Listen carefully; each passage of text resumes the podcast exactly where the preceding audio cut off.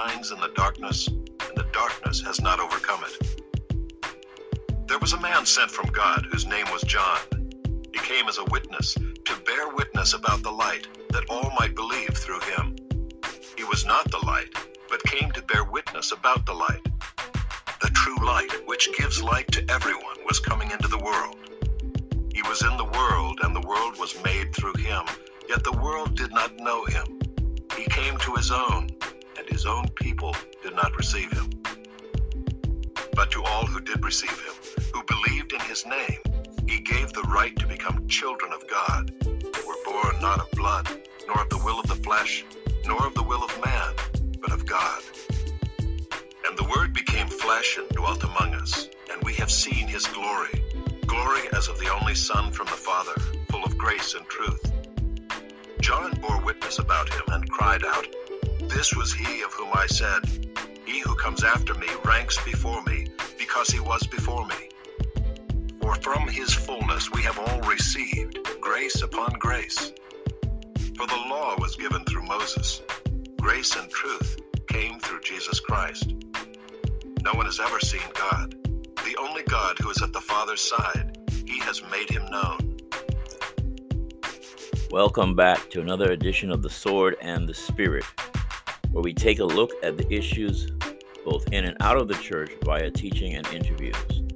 The goal here is to stimulate thoughts and conversations that will lead to positive growth and action on the part of the listener. Our prayer is that those who have an ear to hear will hear what the Holy Spirit is saying to the churches.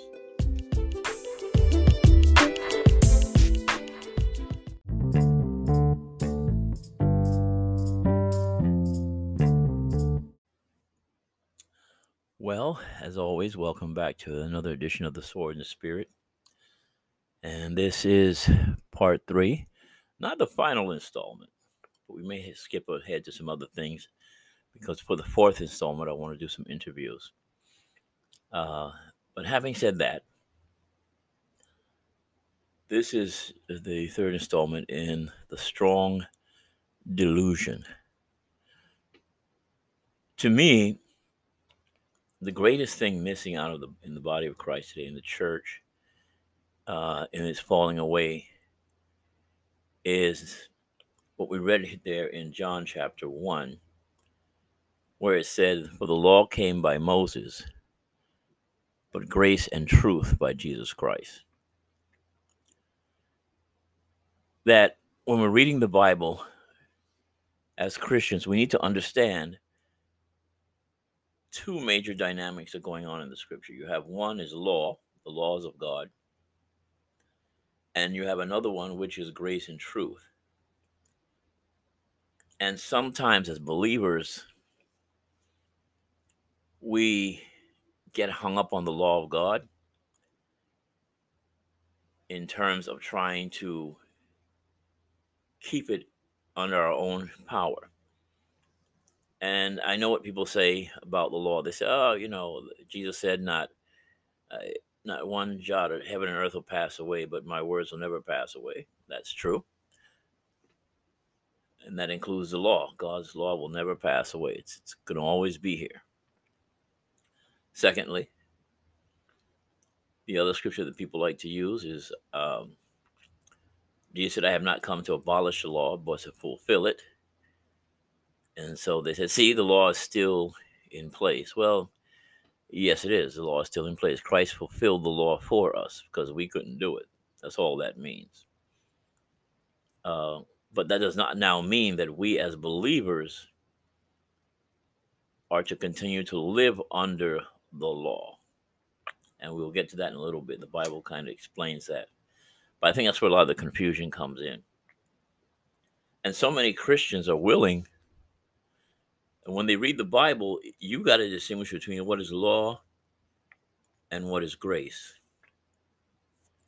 Now, in Romans, it makes it clear that the law is perfect. There's nothing wrong with the law.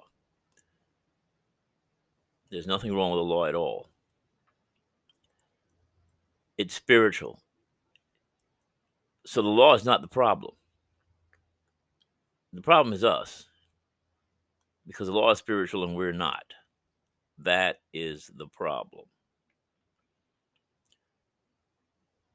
And all the law can do for us is expose our lack of holiness, our lack of spirituality, and, and demonstrate to us that we're fallen and that we're in need of a savior. We need some help here because we can't help ourselves. The songwriter said, When nothing else could help, love lifted me, in reference to the love of God that lifted him. So I'm not disparaging the law. The law is a beautiful thing.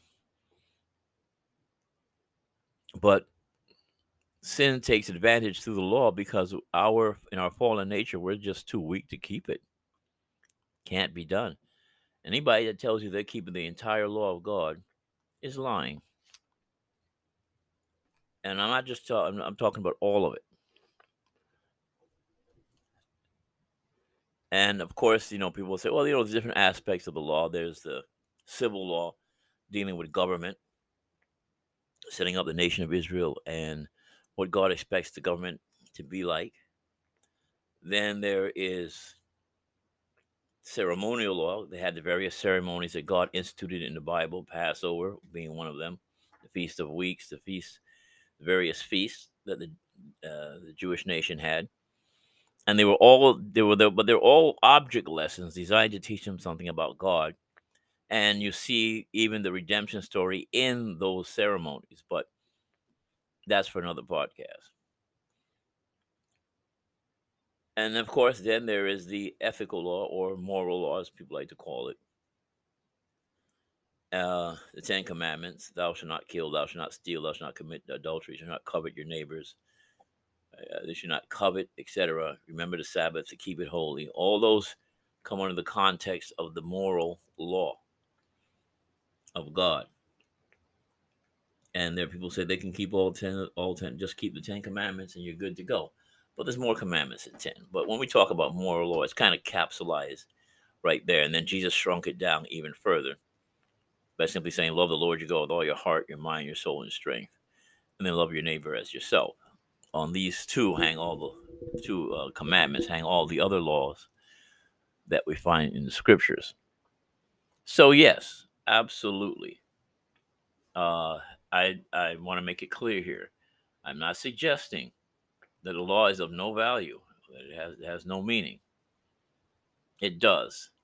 But I am what I'm what I want what I'm not suggesting is that you and I, in our fallen condition, because of the Adamic nature that we inherited from our father Adam. There's no way this side of creation that you or I, under any circumstances, will be so perfect that we can live the law perfectly. So let's get that out of the way. So it's not happening. So why am I trying to do something that can't be done? It makes no sense. Right? Okay, so let's let's let's let's leave that right there.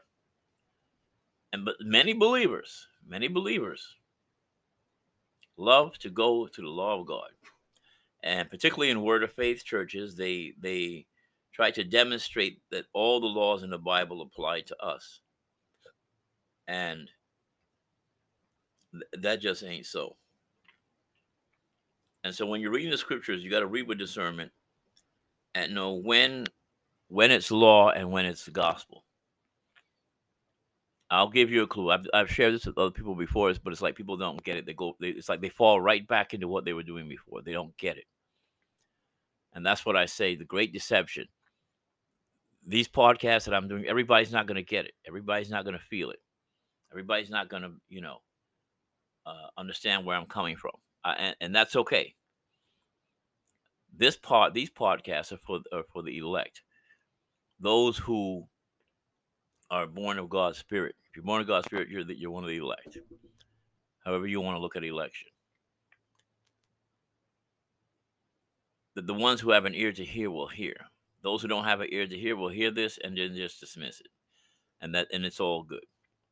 Uh, not my job to determine who the elect are and who's supposed to receive it and who's not supposed to.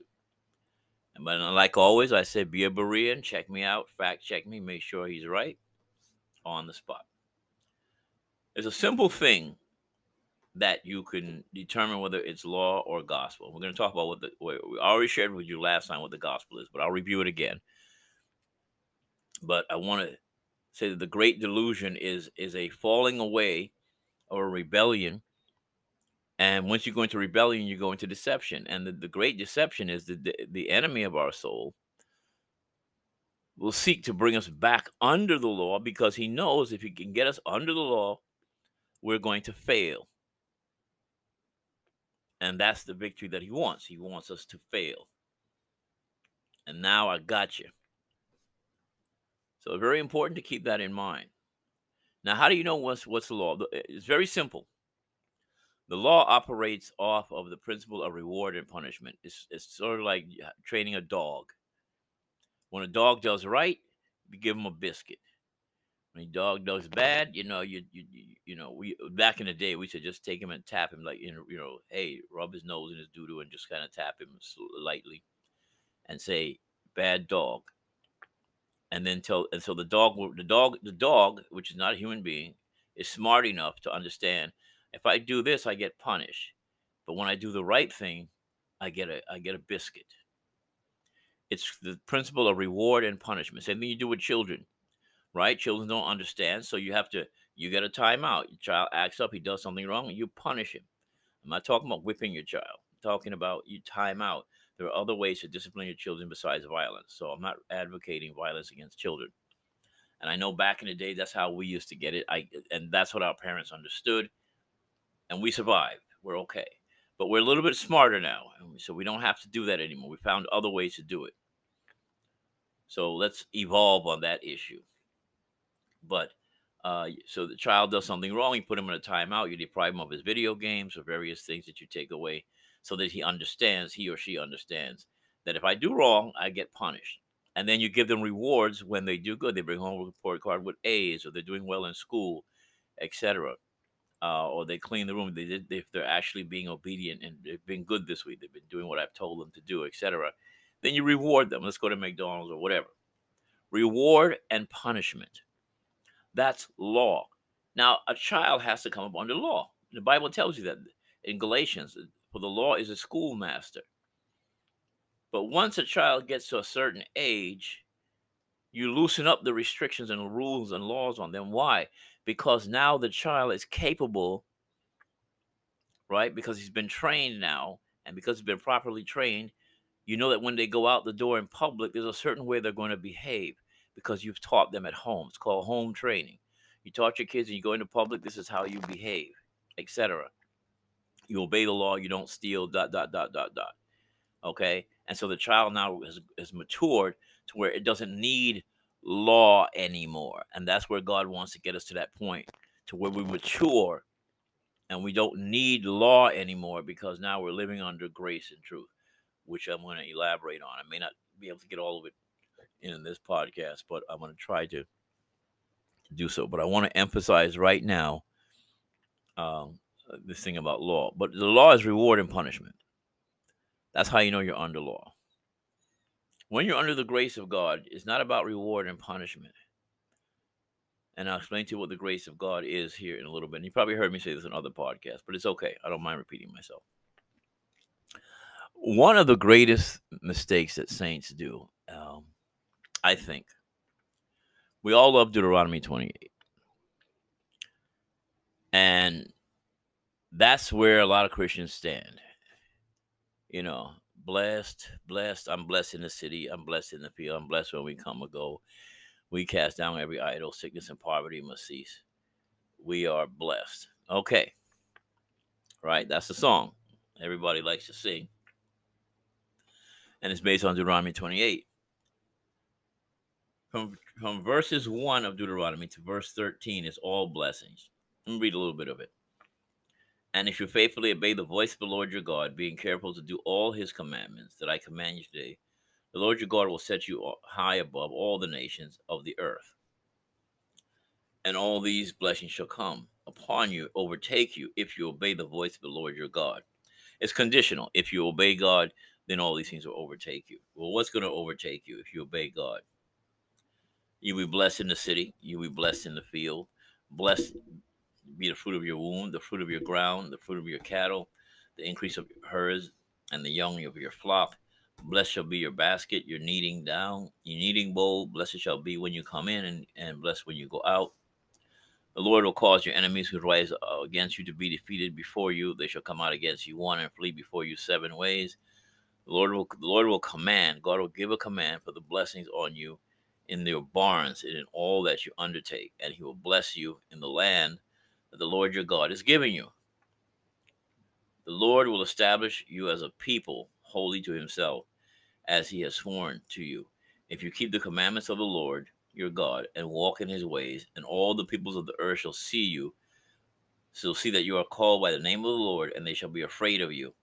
And the Lord will make you abound in prosperity in the fruit of your womb, and in the fruit of your livestock, and in the fruit of your ground within the land that the Lord swore to your fathers to give you.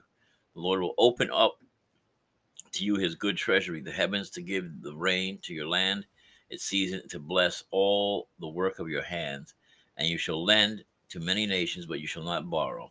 And the Lord will make you the head and not the tail, and you shall go out and you shall you and you shall only go up and not down, if you obey the commandments of the Lord your God, which I command you today, being careful to do them.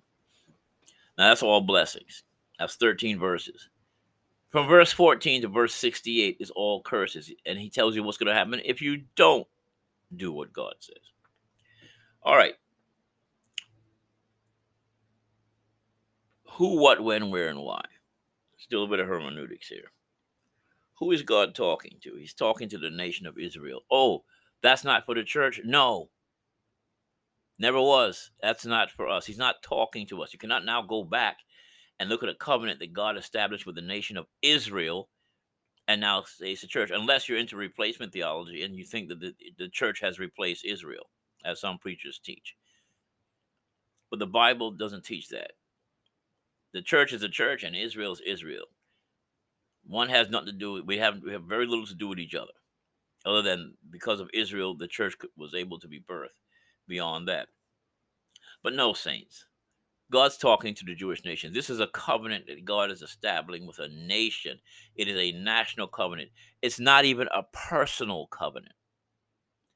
God is saying, if you as a people nationally do these things, not one individual, you as a people it has to be the collective as the people as a nation if they collectively do these things then god will do that for this particular nation in a particular point in time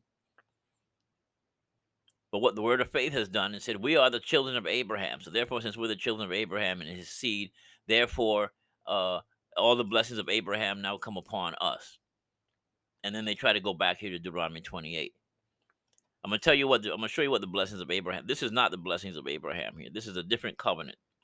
If you're talking about the blessings of Abraham coming upon the church, that's the Abrahamic covenant. That's the one that that that's being spoken about in Galatians. It's not talking about this. But because we don't read the Bible and we try to make everything and just mesh everything together, whatever you know, every pro- is promised Israel get, therefore must be for us. No, stop it. This was a promise given to a nation located in the Middle East. This is not America. This is not Britain. This is not any of the Western nations. He's only talking to one nation and making cutting this covenant here with this particular nation, and that's the nation of Israel. You cannot transfer this on to the church. It doesn't work. This is the the, the, the, the Sinai covenant. The covenant they're talking about in Galatians is the Abrahamic covenant, which is not the Sinai covenant and it's a totally different dynamic going on there. And we'll we'll deal with the Abrahamic covenant, and you'll begin to see what I'm what I'm talking about.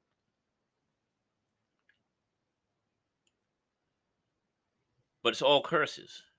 I'm not going to read the whole thing because this thing is long. Uh, verse 15, but if you will not obey the voice of the Lord your God, or be careful to keep all his commandments and statutes, I command you today, all these curses shall come upon you and overtake you. And then, of course, you now you reverse. You're in the city, curse in the field, your womb. Everything's going to be cursed.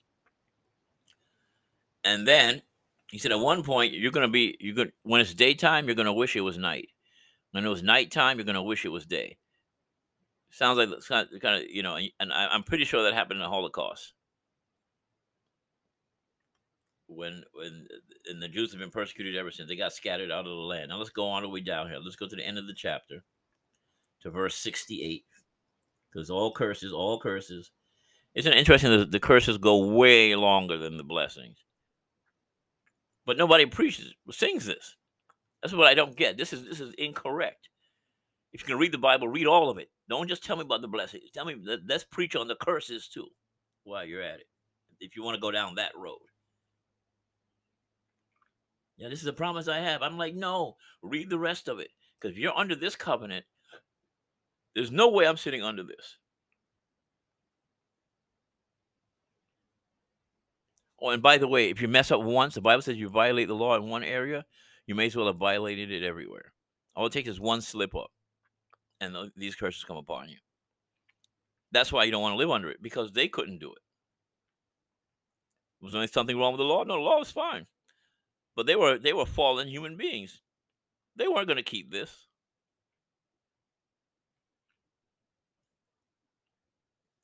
Look at verse 64 and the Lord will scatter you among all peoples from one end of the earth to the other. This is this, this is the diaspora of the of the Jewish nation. And there you shall serve other gods. Wow. Of wood, stone, which neither you nor your fathers have known. And among the nations you shall find you shall find no respite, no no rest, and there shall be no resting place for you for the sole of your foot. The Jews have been persecuted around the globe and have very found have never found any place of rest. Even they even now they're back in in in the land, there's no rest. Even here in America, they get threats. But the Lord will give you there a trembling heart and failing eyes and a languishing soul. Your life shall hang in doubt before you. Night and day you shall be in dread and have no assurance of your life. Time you walk out that door, you don't know what's going to happen.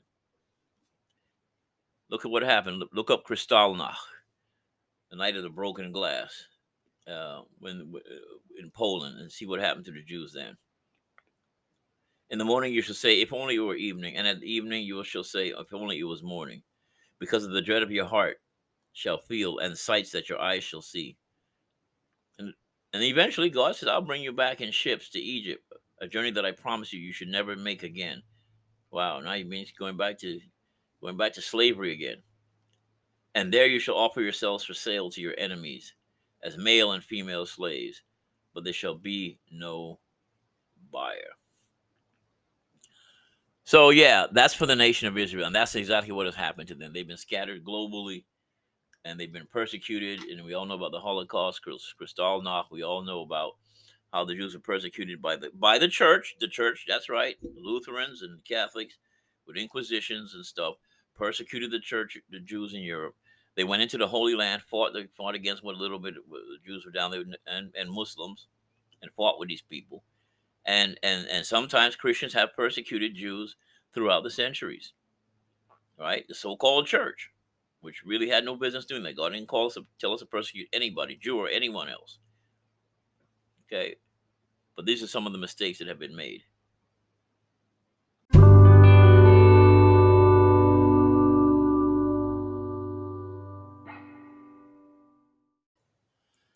Amen. So that was the Sinai covenant, which has nothing to do with us. It's not a prescription, it's a description. It's telling you what happened. A very interesting thing. If you go back to the book of Joshua, look that up here for, us right quick.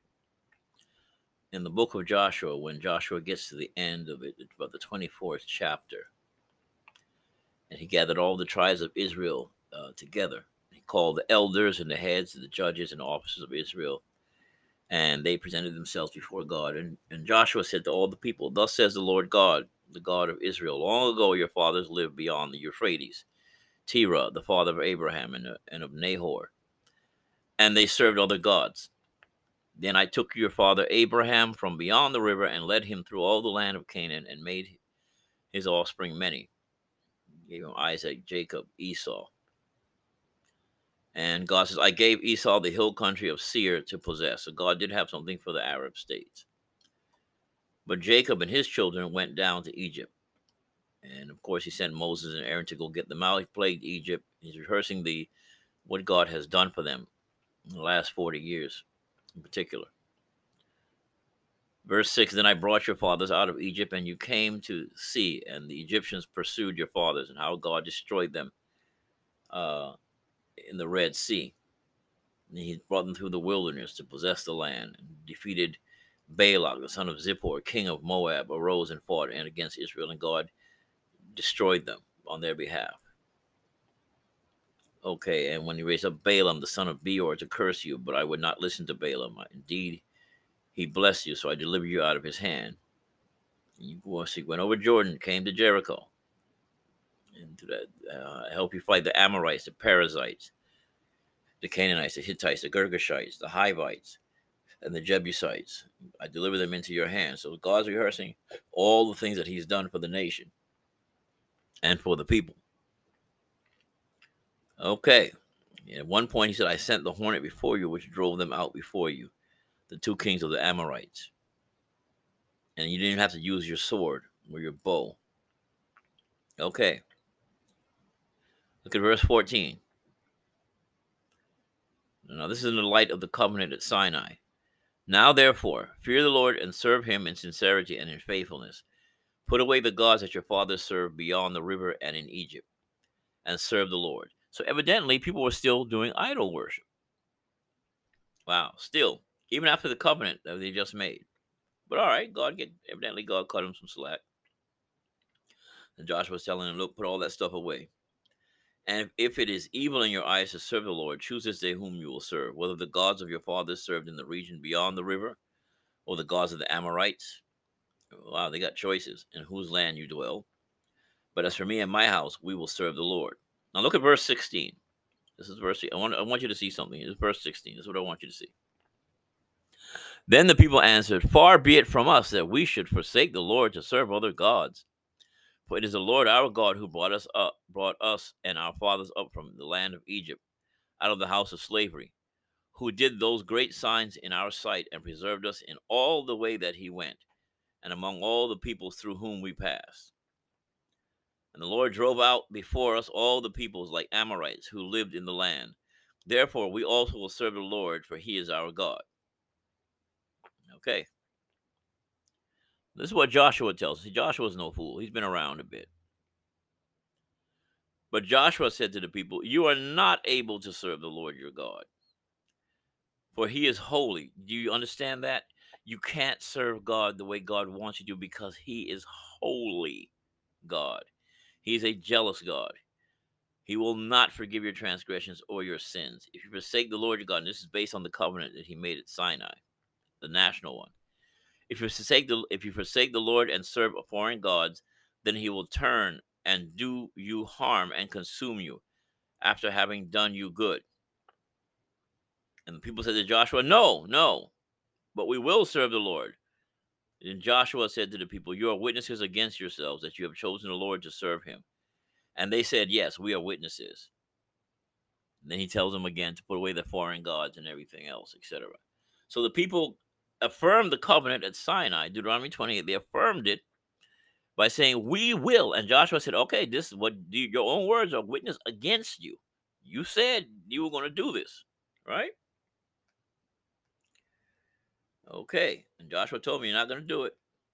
I think, well, I have a theory. Maybe Joshua was trying to lead them somewhere else. Because Joshua says, for me and my house, we're going to serve the Lord. I think Joshua understood something they didn't quite get, but we'll we'll get back to that. And it says, oh, after the death of Joshua, they inquired of the Lord, who should go up first for us against the Canaanites to fight against them. The Lord said, Judah shall go up Behold, I have given them the land. And so, okay, so they're going, they fight the Canaanites. This is into the book of Judges now. And they they they won some victories and they they were able to take certain parts of the land. Certain parts of the land they didn't take certain high places. So that in itself was a disobedience. Okay, but it tells you in the first chapter of uh, Judges, you know, all of the all of the Israelites did, who who conquered what area, uh, who took what spot. etc. Okay, so well and good, right? Well and good.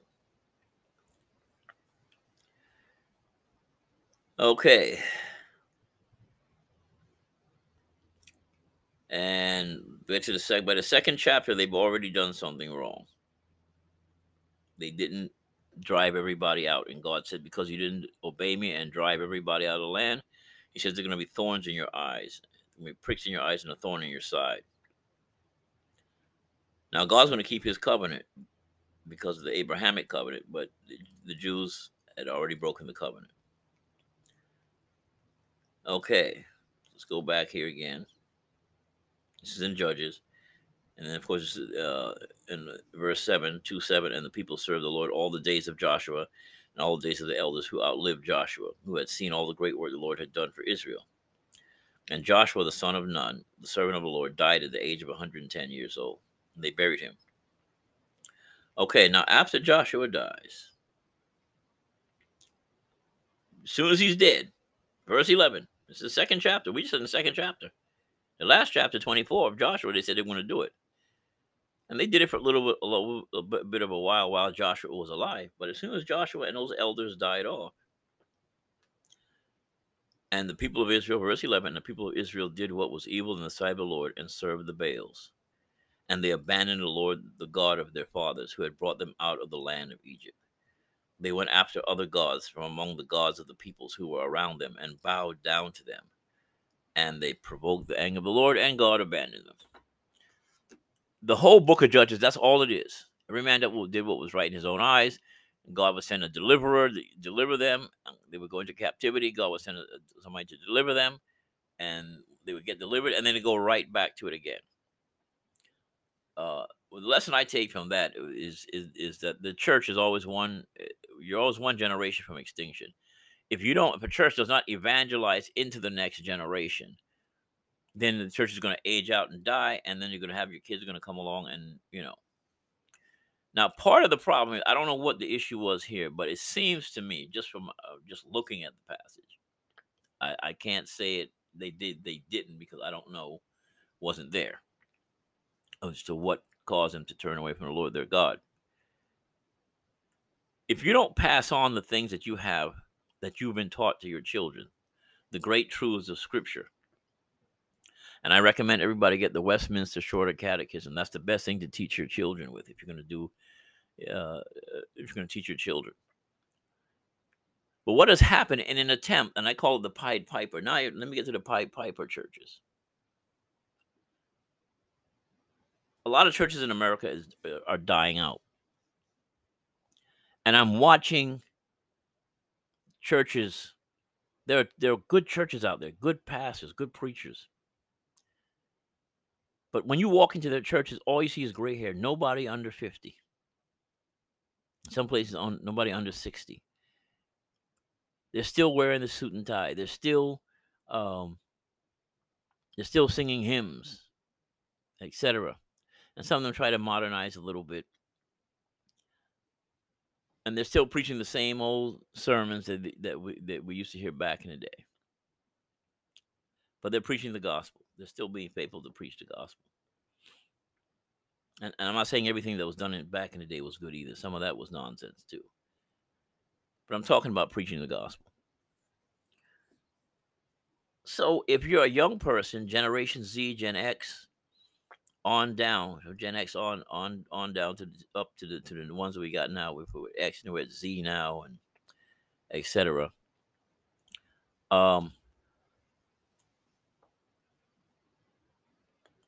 there's a there was a rejection of what they saw, and some of it the church brought on itself. Some of the because even then some of the older church eh, saints the, the, the, great falling away had already started. Even in my time with the, with the baby boomers, the great great falling away had already started. It, it it was always here, but it's like somebody put the foot the accelerator in my generation and I I take part blame for that because I was I tried to do what I could to stop it, but I wasn't able to. I'm not saying that I had to do it by myself, but I was one of the few that tried to stop the the, de- the acceleration, but it didn't work. And that's because there has to. It ha- I didn't realize at the time. It's because it has to happen. You're not going to stop it. God, the Bible has predicted there's going to be a great rebellion. So now the great rebellion has increased. So now the young people leave the solid Bible teaching churches or the older churches, and now they're going to the hipper, cooler churches, the jeans, the sneakers, and the and and you know, and and and I was I was an advocate of that stuff. You know, back when I was when I was a youth, you know, I had my own contemporary Christian music show, etc. So I'm not saying I'm against those things, but it's cooler, it's hipper, and there's not a lot of there's no theology it's not about theology or or, or, or whose doctrine is right. They, they removed, you know, we're not, we're not worried about doctrine. Eh, you know, our pastors, the new leaders, God speaks directly to them, and there's no Bible being open. They just stand up there and either they're prophesying or they're giving you self help, how to improve yourself, how to become a, a, a better you, type of thing. And this is what's going on wholesale in the in the church right now uh, that we see. And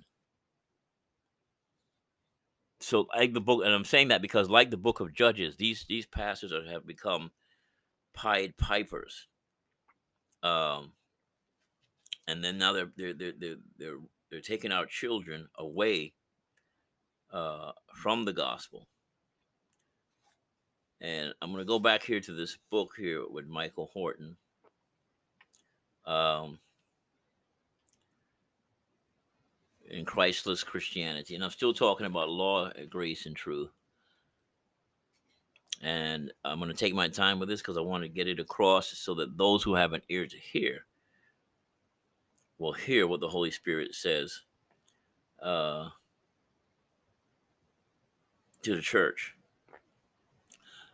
This is this is this is the new church, and this is what this is what I see going on here. And uh, Christless Christianity by Michael Horton. You might want to get a copy of this. Uh, listen to this. There is no condemnation in the modern church's message. I don't want to call out the guy's name. He mentions the, pastor's name, but it's not just him. I don't want to single him out because he's not the only one. But but everybody has copied this guy. There was no condemnation in this message for failing to fulfill God's righteous law. On the other hand, there's no justification. Instead of either message, there's an upbeat moralism that is somewhere in the middle. Do your best, follow the instructions I give you, and God will make your life successful. Don't sit back passively, he warns. With a gentle pleading, he suggests that the only reason we need to follow his advice is because it's useful for getting what we want. God is a buddy or partner who exists primarily to make sure that you are happy. You do your part, and God will do his part, and you'll be very happy. Sure, we all have faults, this guy says. But the good news is God loves us anyway, in spite of our faults. Well, that's true, but it, it's out of context. Instead of accepting God's just verdict on our own righteousness and fleeing to Christ for justification, see, then that's what that's where he messes up. We should accept God's verdict on our righteousness, which is like filthy rags, and we should be running to Christ for justification. But this guy doesn't teach this. He just tells readers simply to reject guilt and condemnation. Reject guilt and condemnation. Well, if you reject guilt and con- condemnation, that's that's the pathway God takes you to repentance and faith. But okay, we don't need to be guilty of condemnation. So now people are walking around saying, I don't have to be guilty or feel condemnation about anything that I've ever done without any type of repentance. There has to be godly sorrow first. But okay, the new preachers today, they take that away from you. Yet it is hard to do that successfully when God's favor and blessing on your life depend entirely on how well you can put his commands to work. See, it's law, reward. If I can do what God says, I'm going to get a great reward. Nothing about grace nothing about the tr- and, and no truth definitely no truth in what they're saying and nothing about any grace everything depends on you but it's easy. And that's all it is. Everything depends upon you. And so you have a kinder gentler version of christianity. And that's what these pied pipers have done and have taken us to the book of judges. Because once that happens, once you get away from genuine Holy Ghost conviction, and once you get to the point where it's your best life now, once you get to the point now where uh, becoming a better you. And that's all it is in these churches is how to become a better you. But they jettison the gospel because the only way to become a better you is is through the gospel is repentance and faith in Christ. By grace alone, faith alone, Christ alone, for the glory of God alone, and by under reading the scriptures alone. See, but they young people run out of the church because they don't like doctrine they don't like it. They've seen all the debates and everything else, and they say, "Oh well, I'm confused," and so they just instead of digging in for themselves to try to find out what's going on, that's too much work. So they go to this dumbed down Christianity light stuff here in these other churches, and they run out the door. And now I'm going to a church where they tell me everything I want to hear. So I get prophecies now. I get direct words from the Lord. No Bible. I don't need the Bible because God is speaking directly to me if God is talking to me now, what do I need the Bible for? When this man in front of me has a direct pipeline to God. Don't need the Bible. Uh, yes, I will admit doctrine is boring, it's tedious, it can be a drag. It's not exciting, not electrifying, but it's necessary to learn. Some of the good things in life that you enjoy, you have to get down into it, dig into it, wrestle with the text, pray to learn and to grow and to mature. But we don't want to put in the work anymore. We just rather the guy just just come down here and tell me what God is saying for me today. And of course, your ship is always coming in. Things are going to be wonderful. There's no such thing as sin. You know, if you're doing something wrong, God's just going to like kind of gently nudge you. You know, I think you need to do this, and if you do this and then you do this and well you were disobedient and this happened so you know but the but disobedience never leads to never leads to hell. It's just dis- you were disobedient and but now you know you just missed that one particular thing. You didn't get that girl you didn't get that money you didn't get that job because you were disobedient. But that's okay. But that's all the disobedience affected. It, it, it doesn't it has nothing to do with your salvation and and you're ending up in hell. So you know okay great. Um yeah, uh, yeah, I, I know what you're thinking. Jesus said, "If you love me, keep my commandments." But you're gonna uh, what are what, what are the commandments of Christ? And that's what you got to look at. But we'll get to that maybe here in the last segment. I may touch on some of that. But this is where we're at, saints. And so these Pied Pipers have taken the young people out of the churches. And so our churches now that had the, the churches that had any type of doctrine, any type of solid Bible teaching, they're they're aging out. They're going to die Okay. And then what's going to happen is, and all those young people are going to be gone away with those Pied Pipers. An entire generation will be lost. And I'm telling you, if they sit under this mess, hell will be their final destination. But this is the great rebellion, the great falling away. And here's the thing, saints it's not going to change. All we can do is rescue as many as we can. But for the most part, it's not going to change. You're looking at the church of the future now. When you turn on the TV and you see all these young hipsters and they're real cool and they're throwing out their self-help stuff. And everybody's feeling good and everybody everybody's feeling ooh, you know, getting liver shivers and and and prophecies and, and they're being told how wonderful and good they are. Um yeah, that's sad to say is where we're headed. Actually, we're already here. And it's not going to get any better because the Bible said there had to be a great falling away. Therefore, God, God will send them strong delusion. That's what took me some time to realize what's going on here. This is the strong delusion that God has sent out into the into the church world. And but God has some sheep out there, and I'm making this podcast, and we keep preaching because but the Bible says his sheep will hear his voice. So we keep putting it out there so the sheep hear the voice of the Son of God and they can say, Whoa, wait, what am I doing in this mess? I'm getting out of here. And hopefully they'll leave.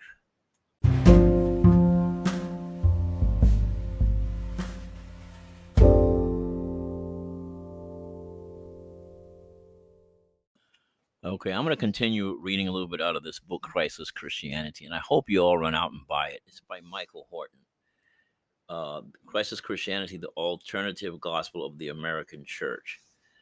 Um, here he talks about, uh, and you all know who he is because once I say his books and everything, you'll know who I'm talking about. I mean, it was not hard to figure out.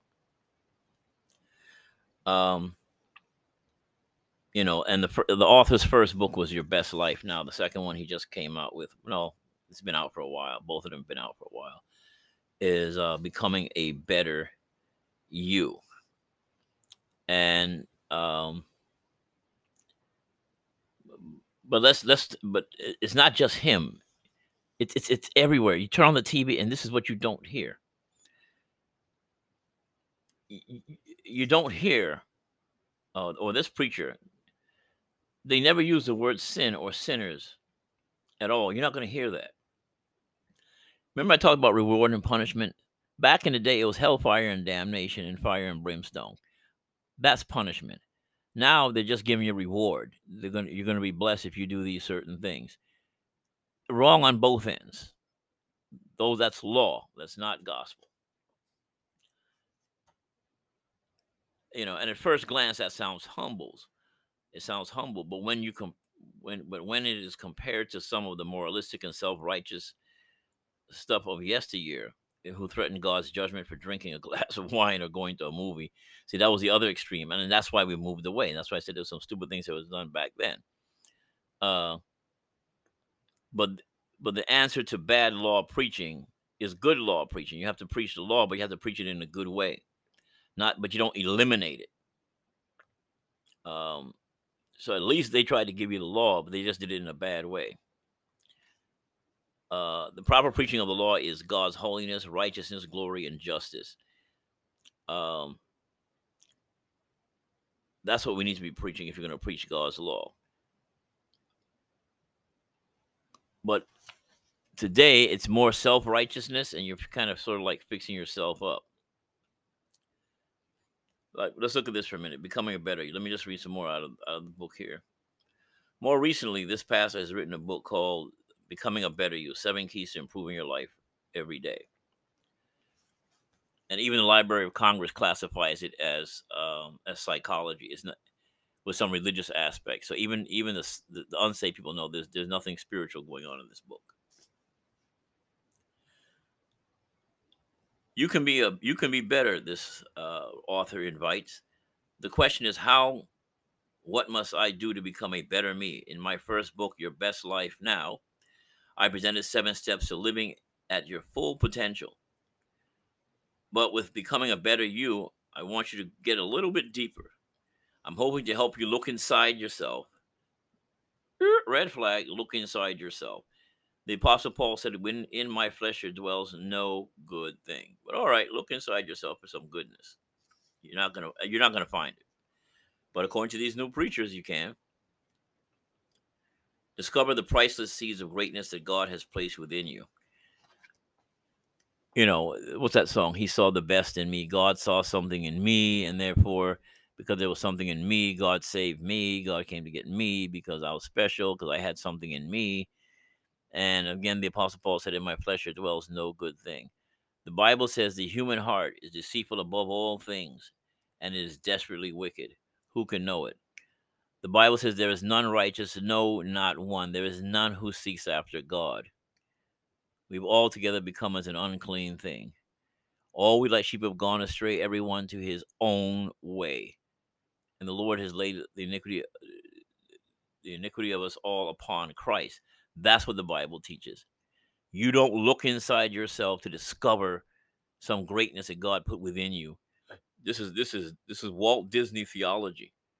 You know, when you wish upon a star, follow your heart, look within yourself. That's not what the Bible teaches. And if you're a Christian, you run from that kind of madness. We don't I don't look inside myself. I look inside myself and I don't like what I see. It ain't good. I see nothing but filth and corruption and nonsense, which sends me fleeing to Christ for help because I've got nothing. Just as I am without one plea, but that thy blood was shed for me. Nothing in my hands I bring, simply to the cross I cling. The only thing we contribute to our salvation is sin. That's our only contribution. We don't contribute anything else. But these modern day preachers tell you you can be better. They invite And so uh, you look a little deeper and you want to discover the priceless seeds of greatness that God has placed within you. Okay. Yeah. Okay. You're not going to find that. It's, it's not there, and, that, that's not in the Bible. There's nothing in the Bible that says God put greatness in you. And I know what you're thinking. Oh, man made the image of God. No, yeah, okay. The, the Imago Dei. I, I get it. It's, it's it's it's useless in the fallen condition. So no. And even if you discovered it, what are you going to do with it? You can't rise above the the, the the the impact of sin on your life. If we could stop doing it, we would, but we can't.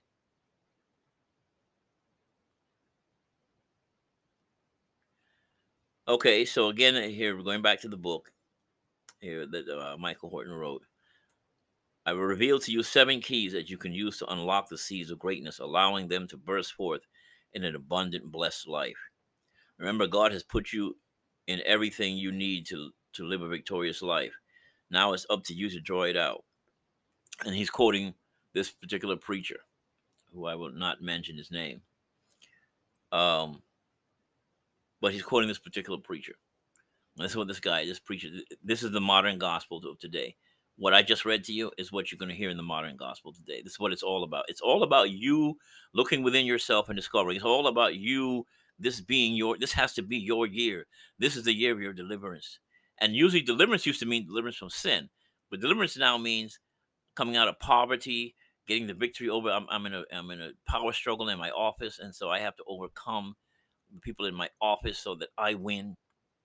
And and whoever's fighting against you and your family or whatever, you're going to be the winner. I win. I I, I get uh, God's going to come down here and fight on my side, and I win. It has nothing to do with sin.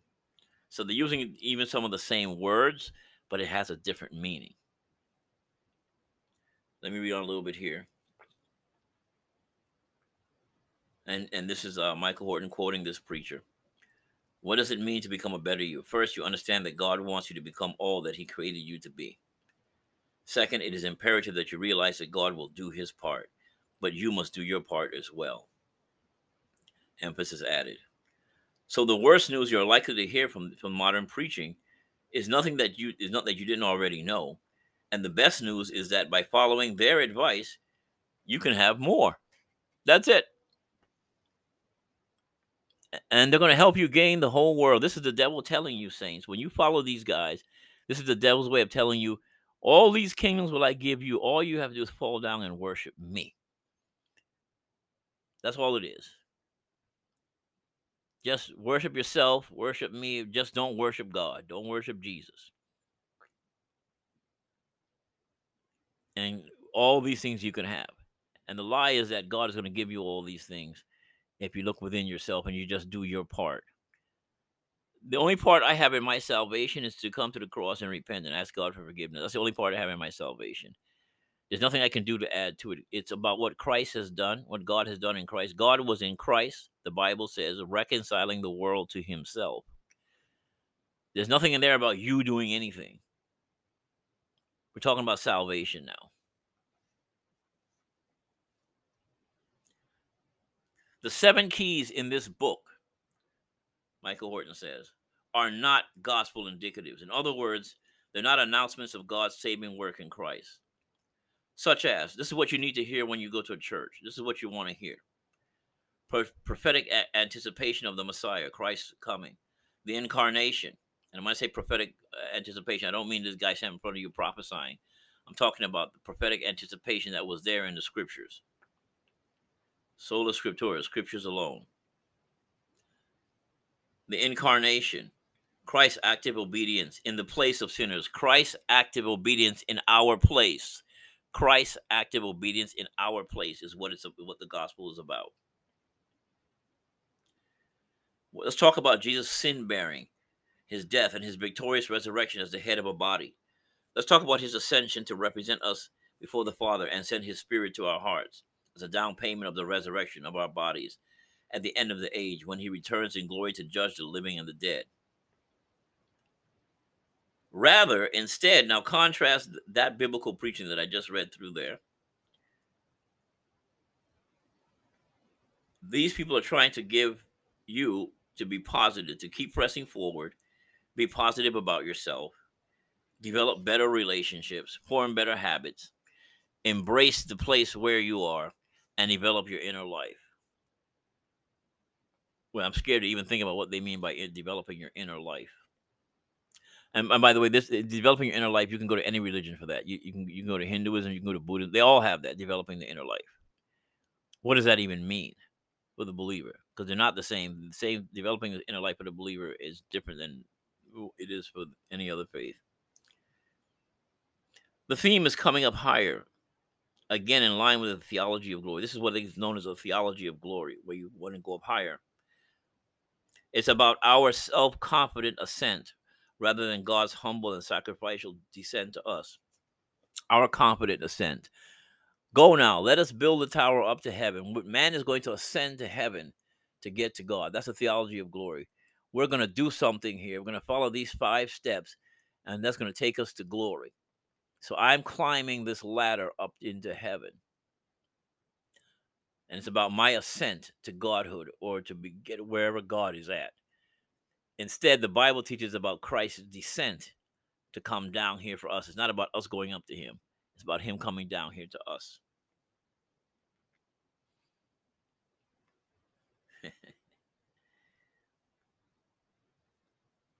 and then he talks to each person as everybody everybody that comes to that to any of these churches is a child of the most high god with no mention of christ as a mediator of, of this relationship they're assuming that everybody there is saved Everybody that comes into a church is not a child of the Most High God.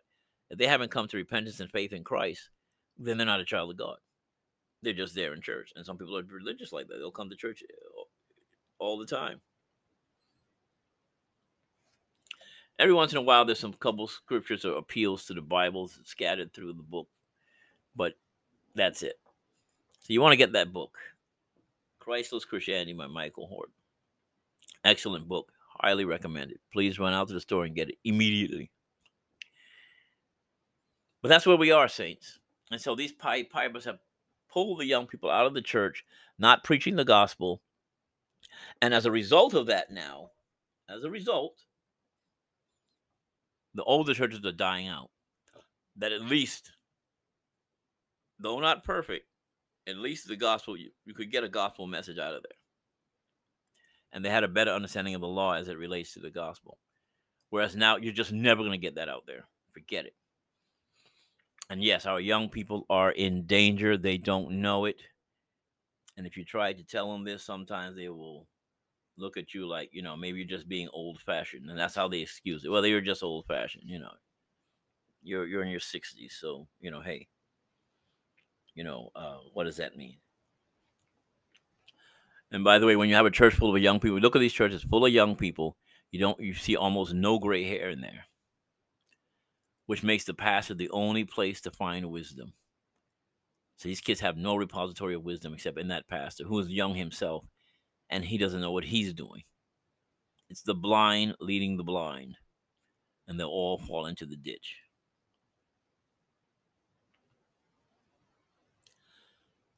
And this is what happened this is how we got here. This is the great falling away because we don't understand the difference between law and gospel. But the law came by Moses, but grace and truth came through Jesus Christ. For by grace you have been saved, says in Ephesians, through faith. It is the gift of God, not of works, lest any man should boast. For we are his workmanship, created in Christ Jesus for good works. Therefore, work out your salvation with fear and trembling. The just shall live by faith. Deuteronomy 28 exemplifies or characterizes the law that Moses brought to the people. You want to find grace and truth. Now, where's the grace and truth that Jesus Christ brought? Now, contrast that with Romans 1 For I am not ashamed of the gospel because it is the power of God unto salvation. Because the gospel reveals two things and reveals that the righteousness that God requires can come only by faith in Him. And it also reveals that the wrath of God, revealed from heaven against all ungodliness and unrighteousness of men, where God hands them over to strong delusion that they should believe a lie. The gospel, uh, the, the grace that Christ brought to the world is what saves us. By grace you have been saved through faith. Faith is the electrical is is the, is the copper wire. Grace is the conduit. It brings forgiveness from the penalty of sin. It gives us power to break the power of sin. And not only does it break the power of sin over us, it also, it also will one day deliver us from the presence of sin. So it deals with the penalty of sin. That's the atonement, the atoning work of Christ, his death on the cross. He deals with the penalty of sin. He breaks the power of sin. And one day he will deliver us from the presence of sin. Simple. That's not in the law. You're not going to get that. Moses could not bring that to the people. This is what Jesus brought to the world deliverance from the penalty of sin, from the power of sin, and one day from the presence of sin. But it's only found in Christ alone.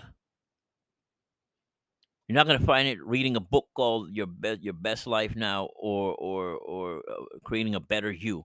You can't make a better you. You can't become a better you. There's nothing you can do to improve yourself that will make you acceptable to God. Now you can improve yourself here a little bit, clean yourself up, and we'll be impressed by it. Okay, great. He was a drug addict. No, look, look at what me clean his life. I've seen that happen. I've seen people clean their life up. I, I get it. I get it. But the church is about salvation of the soul. There is no work a human being can do to clean himself up. Okay, good. You got yourself off of drugs. Good. You stop shacking up. Good. You you, you know you're doing better now. You're, you're, you're taking care of your children. You're being more a responsible individual. All those things are wonderful, but they don't save.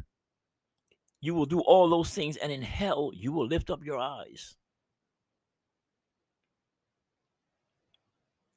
Grace, grace, God's grace, grace that will pardon and cleanse within. You got to come to God. Because only in Christ can you be delivered from the penalty of sin and from the power of sin and one day from the presence of sin. It's only found in Christ. You're not going to find it anywhere else.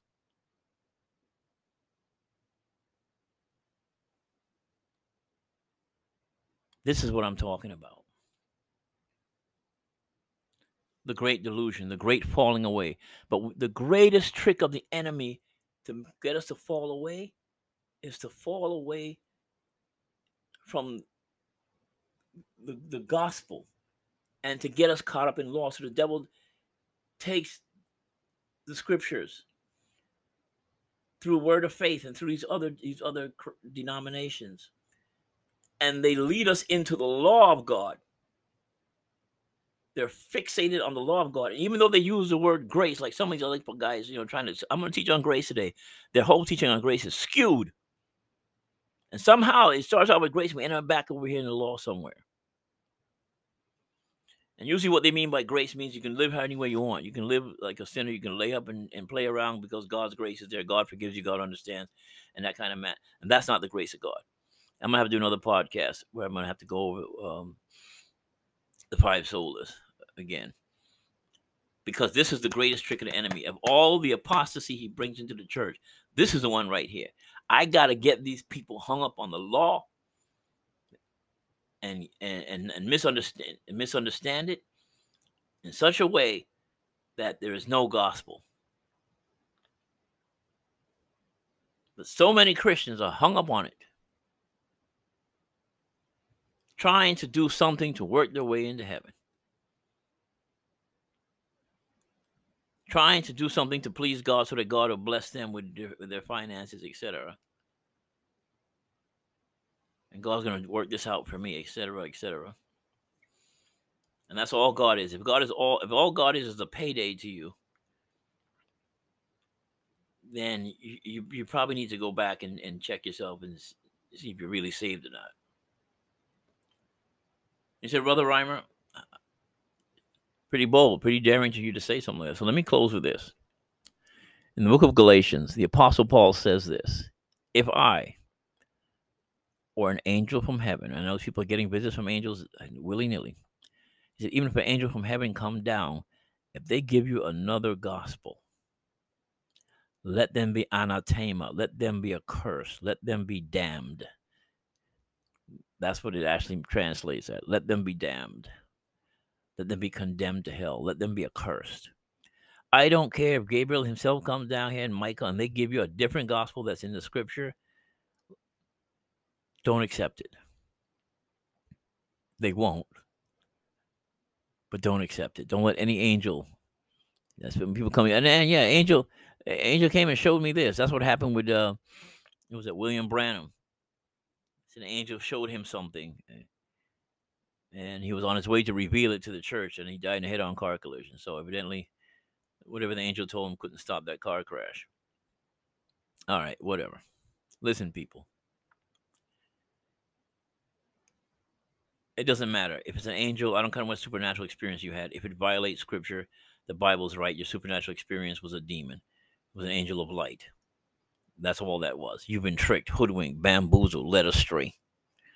Sola scriptura, the scriptures alone are the final court of arbitration.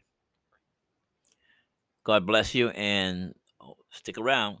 Part four is coming up.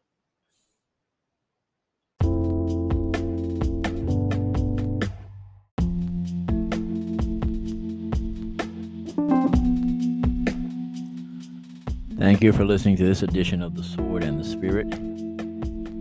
Just covered your prayers. Keep me in prayer that I get the website up and we'll get the equipment that we need. We can go on YouTube as well if you feel so inclined uh, to subscribe. And uh, please subscribe and like and share if you can. And if you're on Spotify, you can sign up to just donate a certain amount per month if you so desire. Or you could also just Cash App me as well if you want to help support what we're doing and using that money towards getting some better equipment, etc. that we need to get this podcast, uh, make it a, a, a better, better quality podcast. So God bless you. Thank you for listening a blessing, and I pray to God that I'm helping somebody out there. That's my only prayer. That somebody come to Christ, that somebody who's been caught up in that great deception will get back to the Bible, open it up again, and start doing some serious Bible study. I did a podcast, two podcasts on how to study the Bible. One is Paul Sharpening Your Sword that I did. If you don't know how, uh, go back to that podcast I did on Sharpening Your Sword. I may do another one and the other one is on um, with Pastor Chad Mansbridge on You Can Handle the Truth. And I may just do a master class on uh, hermeneutics because that's just a, the one I just did. The first one was like a starter kit. I may do a master class on that sometime. Uh, and I'm not going to charge you anything. Not because I don't think the information I have isn't worth it. Um, but again, I want people to get the information into the hands of as, of as many people as possible and um, you know I won't market the gospel. I will not do that. So um, you know, free will offerings are fine, and it, and it's just that free will. If you if you give, great. If you don't, it, it's still okay. Love you. Still going to do these podcasts. Still going to get the message out. So it's not contingent on what people do or don't do. It's, it's contingent on just being obedient to God. So God bless you and stay strong and keep, like I said, keep me in prayer. I'll keep you in prayer as well. That we get this gospel out, the real one out to the world and to as many people as possible until the return of our Lord and Savior Jesus Christ. May He bless you and keep you. God bless and thanks for listening. See you next time. God willing.